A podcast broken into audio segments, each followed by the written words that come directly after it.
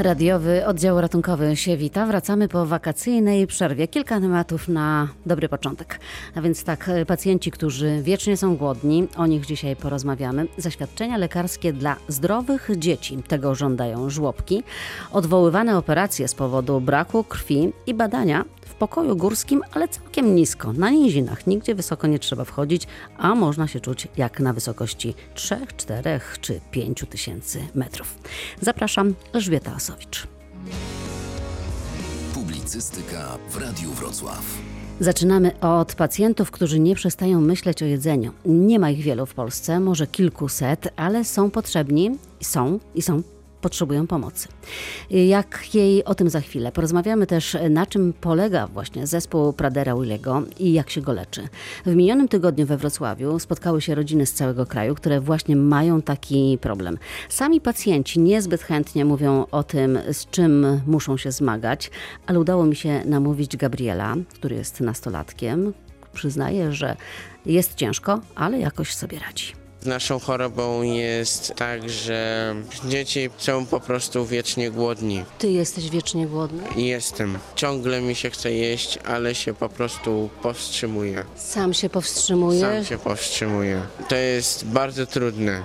W domu lodówka jest otwarta i ty możesz do niej sięgnąć, czy Jest rodzice... zamknięta. Kuchnia jest zamknięta na klucz. Tylko w godzinach ustalonych jest jedzenie, rano śniadanie, potem jest jakieś owoc na drugie śniadanie. Zależy czy wakacje, czy szkoła. No dobrze, to w domu, a jak idziesz do szkoły? To rano na przykład na śniadanie jem płatki z mlekiem. W szkole gdzieś koło 10 jem drugie śniadanie. Ale widzisz, że jest kiosk, że inne dzieci mają e, jakieś różne słodycze i tak dalej. I co wtedy? Jak sobie z tym radzisz? E, Mówię, kusi mnie, ale mówię nie. To jest bardzo trudne, ale daję sobie radę.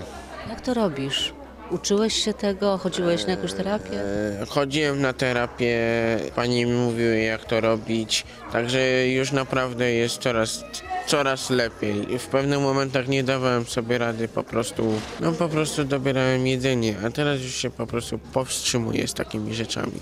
Jak się z tym czujesz? No czuję się z tym ciężko, ale jest ciężko, ale daję radę. Gabriel bardzo dzielny jest. E, Z nami goście w studiu Magdalena Cabała, rezydentka pediatra. Dobry wieczór pani. Dobry wieczór. I Adam Komar, tata dwuletniego Olka, który właśnie jest e, chory na zespół Pradera Willego. Praderek inaczej, tak? Tak, Praderek. I prezes Fundacji Potrafię Pomóc. Słuchała Pani przed, przez chwilę e, Gabriela. Zna go Pani dobrze. Gabriel wydaje się, że świetnie sobie radzi. Tak, jestem bardzo dumna, e, patrząc na funkcjonowanie innych pacjentów, e, ponieważ po pierwsze wys wysoko funkcjonuje, jeżeli chodzi o sprawność intelektualną, jest świadomy problemu. Wiele pacjentów nie jest świadomych tego problemu. Znaczy w, odczuwają ten głód, tak? Oczywiście, ale nie kontrolują e, ilości spożywanych pokarmów. Jeżeli mają dostęp do tych pokarmów, e, to skorzystają z tego. Proszę wytłumaczyć ten mechanizm. Na czym to polega? Polega to na tym, y, że w pewnym momencie dzieci mm, zaczynają mieć ciągły głód. Y, Mniej więcej pojawia się to około drugiego roku życia. W związku z tym, jeżeli ktoś jest głodny, po prostu szuka jedzenia. Połączone to z niepełnosprawnością intelektualną, którą są obciążone, y, których jest obciążona większość pacjentów, prowadzi do tego, że jeżeli opiekunowie, rodzice e, i wszyscy, którzy przebywają wokół dziecka, nie kontrolują to zewnętrznie, dziecko tego nie skontroluje samo i może to doprowadzić do e, śmiertelnych powikłań bezpośrednich albo w późniejszym czasie. Panie Adamie, pan jest tatą e, dwuletniego Olka. Olek urodził się z tą chorobą, bo to choroba genetyczna, tak? Tak, urodził się z tą chorobą, e, dość szybko zdiagnozowany na szczęście, e, co nie jest e, zbyt powszechne w Polsce. Dzięki temu mógł dość szybko skorzystać z pomocy. Ta Po czym to pomoc- widać? Ale po czym to widać, To że są- właśnie dziecko ma ten zespół? Tak naprawdę my mówimy, że obniżone napięcie mięśniowe, ale gdyby popatrzeć na dziecko, które nie płacze, nie sygnalizuje głodu, nie rusza się, jest jak przelewający się makaron, e, no to e, można już od razu e, podejrzewać. Natomiast są też symptomy inne, mm, często jest to blond kolor włosów, głęboko osadzone oczy, no, występujące też gotyckie podniebienie. No, myślę, że tutaj pani Magda będzie w stanie na pewno więcej powiedzieć na ten temat. A jak wy zdiagnozowaliście to? Pan wiedział, teraz pan już to wszystko wie, dwa lata minęły, ale e, wtedy, kiedy no właśnie to się pojawiło, kiedy syn się urodził, pan od razu wiedział, że to może być to? Nie, nie wiedzieliśmy. E, mm, Dziecko, syn trafił od razu na OJOM, e, do inkubatora pod respirator, ponieważ były też zaburzone funkcje oddechowe. W związku z tym obniżonym napięciem mięśniowym, mówimy tutaj też o, o funkcjach oddechowych, e, miał e, infekcję płucną, która e, wykształciła się w okresie płodowym, ponieważ dzieci się nie ruszają i przez to też zaburzony jest jak gdyby rozwój płuc w okresie płodowym. E, Mieliśmy to szczęście, że mm, wezwano lekarza genetyka na diagnozę, który e, specjalizuje się między innymi e, w, tym, w tej rzadkiej chorobie. Był w stanie dość szybko postawić wstępną diagnozę, która została potwierdzona poprzez badania genetyczne. To rzeczywiście błyskawicznie. Czy to jest tak, że tę chorobę da się uleczyć? Nie, jest to choroba nieuleczalna. Na dzień dzisiejszy e, nie widać perspektyw na to, żeby w ogóle w jakikolwiek sposób mm, znaleziono sposób na zahamowanie tego poczucia e, mm, łaknienia, głodu. Tak? E, Jest to uwarunkowane genetycznie, nie da się tego zablokować w żaden sposób mechaniczny poprzez stymulator, jakieś elektrostrząsy. Nie ma takiej możliwości. Syn jest jeszcze mały, ma dwa latka raptem, więc myślę, że ta kontrola wasza jest dość łatwa, bo, bo jesteście w stanie e, kontrolować jedzenie. Ale jak to jest? Jak się żyje z taką chorobą? Ja powiem tylko dla porównania. E, Osoby, które zaczynają odczuwać głód, praderki, e, można porównać do narkomana, który jest na głodzie narkotykowym, przed którym położono dawkę narkotykową. Przy czym, jeżeli na to popatrzymy z perspektywy naszej, to należy sobie to jeszcze zwielokrotnić. E, To jest podstawowa funkcja życiowa. Jedzenie. Dokładnie nawet badania e, funkcjonalne mózgu pokazują, że jakby uruchamia się fragment mózgu, który daje nam poczucie właśnie nagrody, przyjemności w momencie, kiedy e, pacjenci z zespołem Pradera-Willego jedzą cokolwiek. Czyli to jest ciągłe poszukiwanie jedzenia? Tak. Dokładnie. No dobrze, tak jak e, w przypadku małych dzieci, tak jak mówiłam e, tutaj u Pana, to jest jeszcze no, takie do skontrolowania i do em, przypilnowania, do wydzielenia. Natomiast jak to jest, kiedy te problemy narastają, w jakich sytuacjach? Okres dojrzewania, okres 20 lat, e, potem to jest taka sinusoida trochę, ponieważ mm, poczucie głodu ma bardzo duży wpływ też na funkcjonowanie psychiczne osób e, chorych na zespół Pradera-Williego. Są to różnego rodzaju lęki, stany depresyjne, próby samobójcze. No trudno jest nam sobie wyobrazić, jeżeli czujemy mocny głód jako osoby zdrowe i teraz mielibyśmy go odczuwać w sposób ciągły. Ja dzisiaj byłam głodna jakoś tak koło południa i e, byłam akurat w sądzie, nie mogłam e, nic zjeść, ale nie czułam się e, komfortowo. To trwało raptem może trzy godziny i wpadłam tutaj do radia, od razu poszłam jeść, więc no, zaspokoiłam to. Natomiast nie wyobrażam sobie po prostu tej, tej sytuacji, jak mogą czuć się te osoby. Jakie jest leczenie wobec tego? Skoro choroba jest nieuleczalna, co można zrobić poza tym ograniczaniem tego jedzenia, dostępu do jedzenia? Mm, Możemy na tą kwestię spojrzeć z dwóch stron. Tutaj już y, Adam wspomniał o zaburzeniach psychiatrycznych szeroko pojętych, które są wpisane też w obraz choroby, czyli ten błąd genetyczny implikuje zaburzenia psychiatryczne, więc leczenie psychiatryczne jest bardzo istotne, aczkolwiek e, warto zwrócić uwagę na skutki uboczne leków, które zwiększają e, poczucie głodu i hiperfagię, więc to jest duży problem. Ale to leczenie psychiatryczne to tabletki po prostu, tak? Tabletki też, ale psychoterapia, która jest potrzebna wielu pacjentom. E, Szczególnie im, im późniejszy wiek, tym jest większe ryzyko rozwinięcia właśnie zaburzeń psychotycznych, e, ataki agresji, histerii, autoagresji e, pojawiają się już dużo wcześniej. Mm, I jest to duży problem wielu pacjentów, zaburzenia obsesyjne, kompulsywne, e, więc szeroko pojęta psychiatria.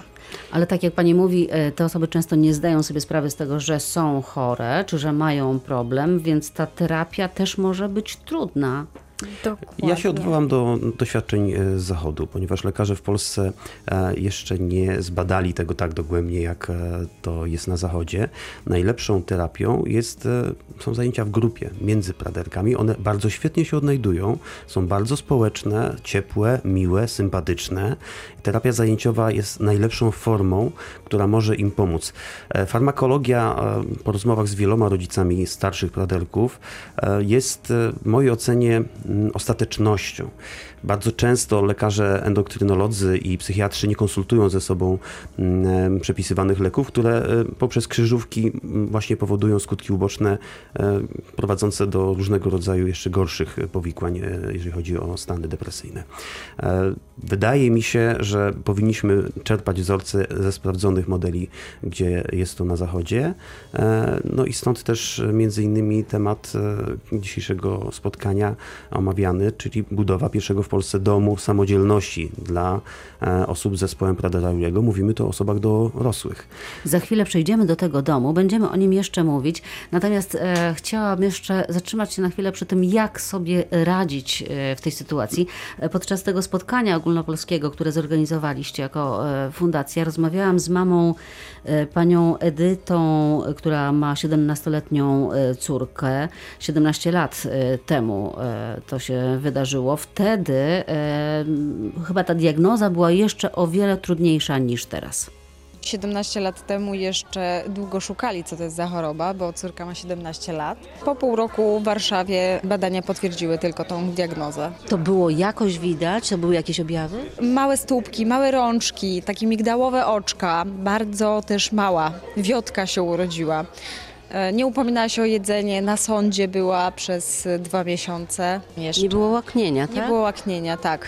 Udało się zdiagnozować. I co dalej? Jakie jest leczenie? Zaczęło się od rehabilitacji i e, rehabilitacja to najważniejsza rzecz w tej chorobie. Wspomagającym jest e, lek, e, który dostaje, czyli hormon wzrostu. Jedzenie. Jak sobie z tym radzicie? No jest różnie. Córka kradnie, ma asystenta w szkole specjalnej, mam też asystenta jakby w domu. A jak sobie z tym jedzeniem, racjonowaniem jedzenia sobie radzicie? Ona sobie kompletnie z tym nie radzi. Zostawiona bez uwagi, chwili uwagi, bo to wystarczy, że ja się odwrócę, sięgnę po coś i ona po prostu kradnie to jedzenie.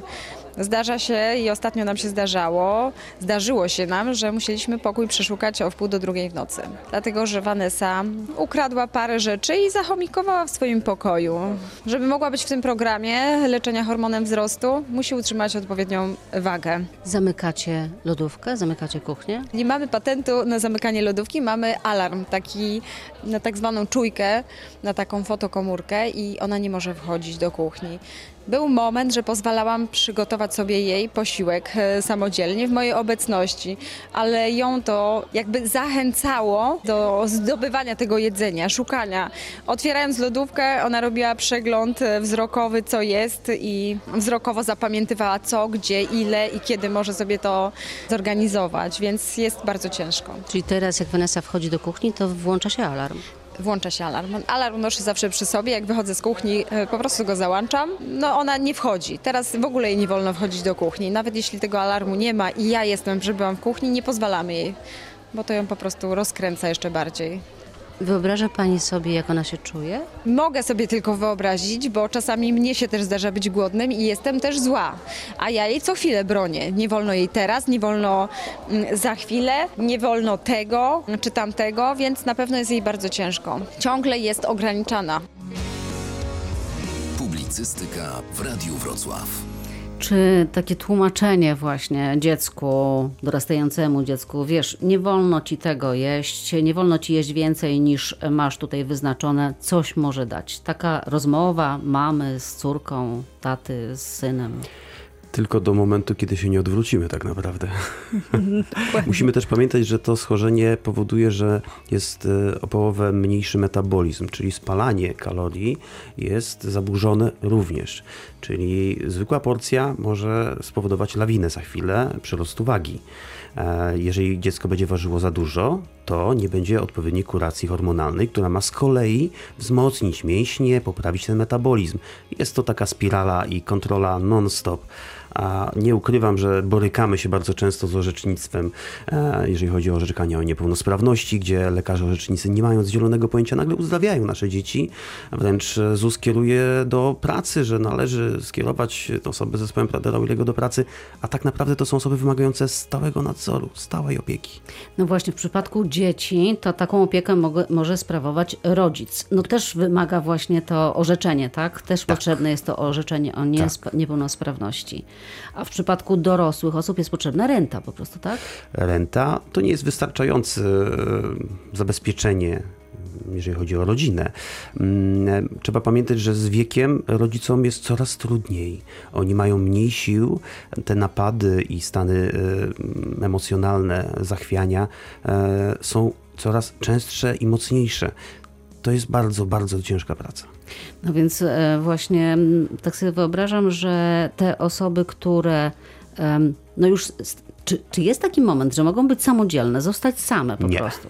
Nie ma takiego momentu i nigdy nie, nie, nie będzie takiego momentu. Jakkolwiek by nie była wysoko funkcjonalna osoba z zespołem Pradera-Uliego, to mm, im większy e, intelekt, tym więcej sprytu, więcej kombinowania, więcej manipulowania. Świetnie manipulują otoczeniem. Potrafią naprawdę dążyć do osiągnięcia tego celu, jakim jest zaspokojenie głodu.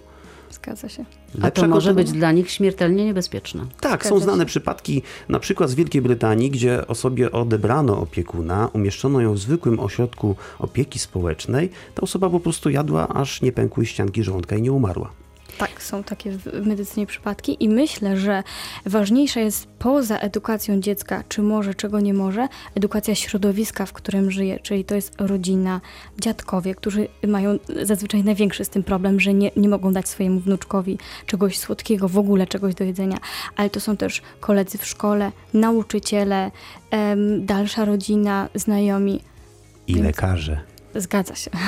Dobrze, ale porozmawiajmy trochę jeszcze o tym, co proponuje państwo, jakie proponuje leczenie, jaką proponuje pomoc. Powiedział pan trochę o tych orzecznikach, że e, czasem uzdrawiają, e, nie bardzo orientując się, na czym polega e, choroba. A jak to jest z finansowaniem na przykład terapii? Tak jak każde. Czy rehabilitacji. e, Dziecko w systemie, które ma jakiś problem, e, są widełki NFZ-u. My tutaj mówimy o chorobach rzadkich. E, Choroby rzadkie wymagają indywidualnego podejścia i niejednokrotnie wyższych kosztów, które należy ponosić. Należy pamiętać, że dając szansę funkcjonowania takim osobom w takim domu samodzielności, uwalniamy rodziny, które mogłyby pracować, mogłyby płacić podatki i wrócić do społeczeństwa. Tak naprawdę ułomność w tym momencie dotyka całych rodzin. Dobrze, Dom Samodzielności. Wywołał Pan ten e, temat e, jako fundacja. Macie pomysł, żeby zbudować taki dom dla prederków, tak? To jest e, fakt w zasadzie. Ten pomysł e, jest koniecznością. E, My w tej chwili jeszcze mamy na tyle siły, że możemy się tym zająć. Za kilkanaście lat podejrzewam, żebyśmy nie mieli czasu nawet o tym pomyśleć. Natomiast ten dom jest koniecznością. To będzie Polsce pierwszy. nie ma takiego nie miejsca. ma. Rumunia nas wyprzedza.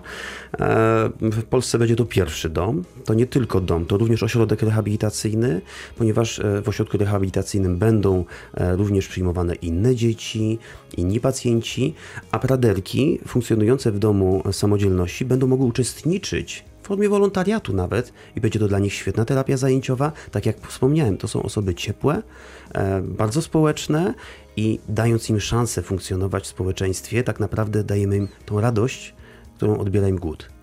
One mogłyby tam, te osoby mogłyby tam mieszkać. Tak, to dla nich będzie dom, normalny dom. Będą miały swój kąt, każda osoba będzie miała swój pokój z, z zapleczem socjalnym, będzie wspólna świetlica, oczywiście zamykana kuchnia, cały czas terapeuci, którzy będą nadzorowali 24 godziny na dobę, ale dla nich to będzie azyl. Dobrze, to co trzeba zrobić, żeby taki dom powstał? Tak naprawdę musimy zgromadzić odpowiednią ilość środków e, poprzez różnego rodzaju działania, akcje. E, tu też apel do słuchaczy, żeby e, w miarę możliwości wspierali nas, nawet symboliczną złotówką, ale cyklicznie, z dopiskiem na budowę domu dla osób z zespołem Pradera Willego. Można takie darowizny wpłacać na rachunek Fundacji Potrafię Pomóc. To da nam szansę na stworzenie dla nich normalności cudzysłowie. Macie już pomysł na to, gdzie to mogłoby być? Tak, ten pomysł jest. e, Jest to miejsce we Wrocławiu. Na razie kupimy grunt e, o 4000 m2, na którym rozpoczniemy budowę tego kompleksu. Pan jest budowlańcem. Tak, prowadzę też firmę, człowiek re, renesansu, tak. Ale wiem, jak to zrobić, żeby to mm, się udało, po prostu. Jestem biznesmenem i dzięki temu mm, podchodzę do tego racjonalnie. Tam też mieliby być terapeuci. Rozumiem, że em, też em, potrzebowalibyście kontraktu na przykład z NFZ-em. Czy trwają takie rozmowy? Czy są jakieś widoki na to, żeby NF, NFZ rzeczywiście, żeby y, system ochrony zdrowia zauważył Was, że coś takiego jest potrzebne i że to trzeba sfinansować? Ja Trudna to jest ja sprawa. powiem tak, naprawdę, że e, równolegle współpracujemy e, z Polskim Stowarzyszeniem Osób e, Chorych na Zespół Pradera Willego z Warszawy, które działa w tej materii, jeżeli chodzi o wydeptywanie ścieżek w ministerstwie. To będą różnego rodzaju programy umożliwiające też finansowanie bieżącej działalności tego ośrodka. Bo z jednej strony to jest wybudowanie, można powiedzieć, najprostsza rzecz, pozyskanie odpowiedniej ilości pieniędzy, ale potem trzeba jeszcze funkcjonować e, w tych realiach No właśnie o tym mówię, bo z, trzeba zebrać pieniądze na budowę. Ile potrzebujecie? Na sam dom milion złotych, a na ośrodek drugi milion, czyli dwa. A macie już E, Od trzech miesięcy już 30 tysięcy, ale rozkręcamy się coraz mocniej. Bardzo zachęcamy Państwa do tego, żeby wesprzeć e, tę inicjatywę. Myślicie, że uda to się kiedy zrobić? W tym roku na pewno kupimy grunt. E, Potem przyruszy mm, machina przetargowa. Myślę, że to jest kwestia do trzech lat, żeby można było e, otworzyć dom dla praderów. Myśli Pan, że udało się na przykład e, skorzystać z jakichś unijnych Tak, pieniędzy? mamy osobę zatrudnioną w fundacji, która zajmuje się pozyskiwaniem środków strukturalnych różnych. Przysługuje nam również jako organizacji pożytku publicznego nieprowadzącej działalności gospodarczej dofinansowanie z PFRON-u do 50%.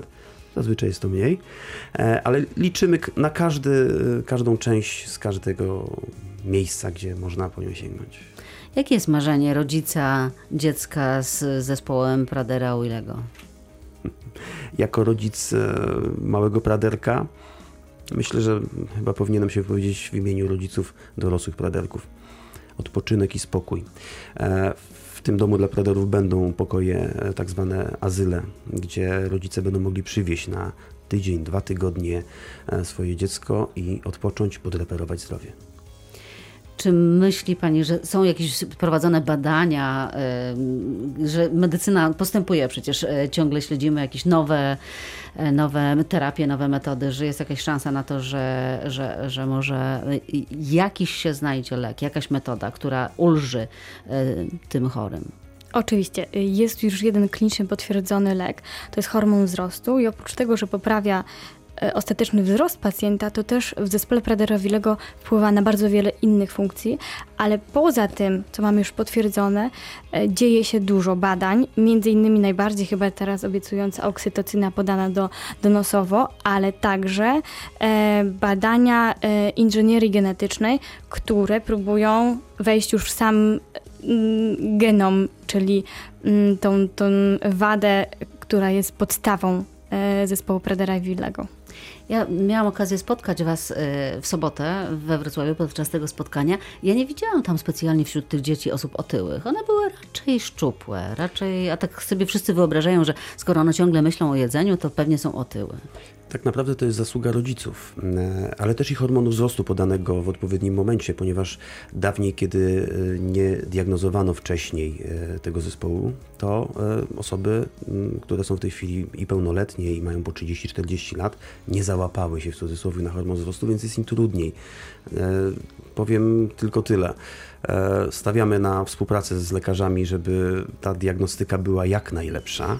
Jak najszybsza. I jak najszybsza, bo patrząc na Polskę, widzimy, że południe wygląda świetnie, a północ, my się domyślamy, że tych chorych jest po prostu więcej. Bardzo trzymam kciuki za to, żeby udało Wam się zbudować e, dom dla praderków. Pierwszy taki dom w Polsce, we Wrocławiu. Będziemy oczywiście Państwa informować o tym, jak e, postępują. Wy też dawajcie e, znaki, jak już będziecie mieli ziemię, jak już będziecie stawiać mury, jak już będziecie mieli pierwszych pacjentów podopiecznych właśnie w tym domu. Bardzo dziękuję Wam za wizytę w studio. Przypomnę, naszymi gośćmi byli pani Magdalena Cabała, pediatra, rezydentka na razie, ale już pediatra. E, Adam Komar, tata dwuletniego Olka i prezes Fundacji Potrafię Pomóc. Dziękuję Dziękuję bardzo. Dziękuję bardzo.